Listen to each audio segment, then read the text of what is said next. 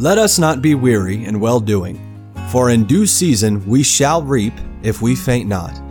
Believers have God's promise that when we faithfully obey Him and don't give up, we will enjoy the very best returns. Let the Lord encourage your heart as Joe Vasick, pastor of Northeast Baptist Church of Danbury, Connecticut, urges us to stay the course.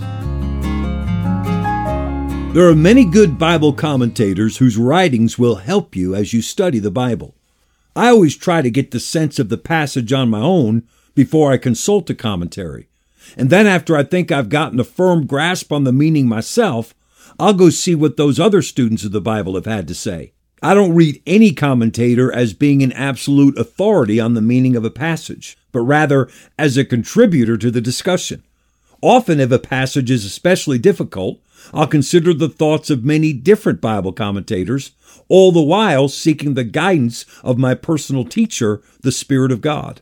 Some commentaries serve as reference books. In other words, most people would never sit down and read them cover to cover, but they would consult them as they were studying particular portions of Scripture. The first set of commentaries I ever owned was Matthew Henry's commentary on the whole Bible, which was given to me by my grandparents when I was still a teenager. Matthew Henry is a good example of a commentary you wouldn't be likely to read through, but which you would turn to as a resource for the meaning of a given passage. Because Matthew Henry's multi volume set was the first one I was introduced to, my mental picture of Bible commentary was of something similar to an encyclopedia, which I would only ever refer to when I needed to look something up.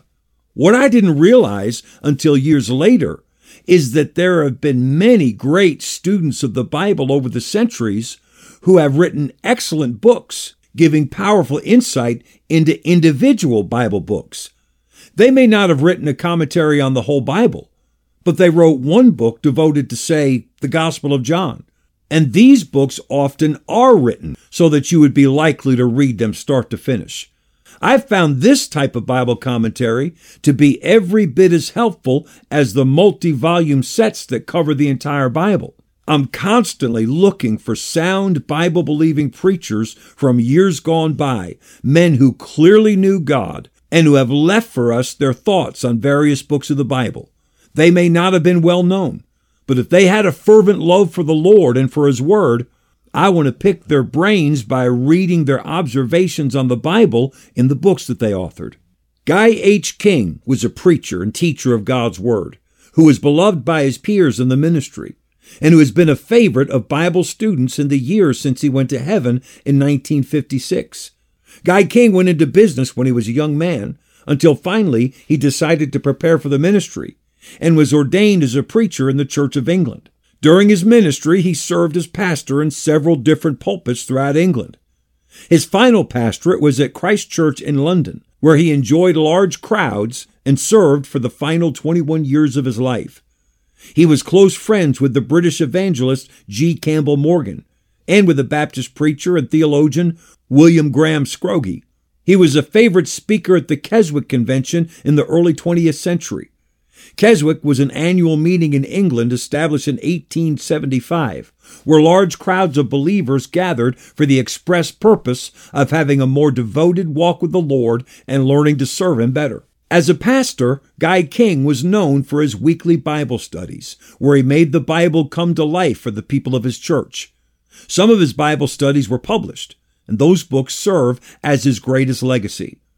To own one of Guy H. King's commentaries is to possess a special treasure. I've heard several preachers over the years say that Guy H. King is one of their favorite Bible commentators. Guy King's book titled New Order is a study on the Sermon on the Mount. This excerpt from New Order, contrasting the Sermon on the Mount with Mount Sinai, will give you a taste of his writing. Many commentators have thought of this mount as the New Sinai, and the comparison may be allowed to stand if only to show that there is no comparison. In the one, there were clouds and smoke, thunder and lightning. In the other, the sweet air of the lakeside height, the song of the birds, the warm sunshine. At the one, the multitude kept their dread distance. On the other, they cluster around his feet. There, the message was inscribed on hard stone. Here, on fleshly tables of the heart. That was concerned with what men must not do. This with what men should be. In the one case, cursed is he who fails. In the other case, blessed is he that succeeds. Formerly, the law is delivered through his minister of state, great Moses.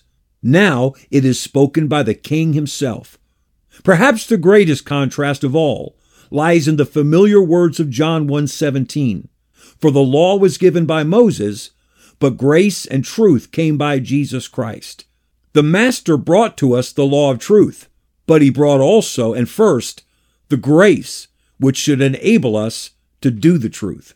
Some of Guy H. King's other titles are A Leader Led, a study in 1 Timothy, To My Son, a study in 2 Timothy, and The Fellowship, a study in 1 John. Guy King had just finished his study in Colossians when he went to heaven in 1956.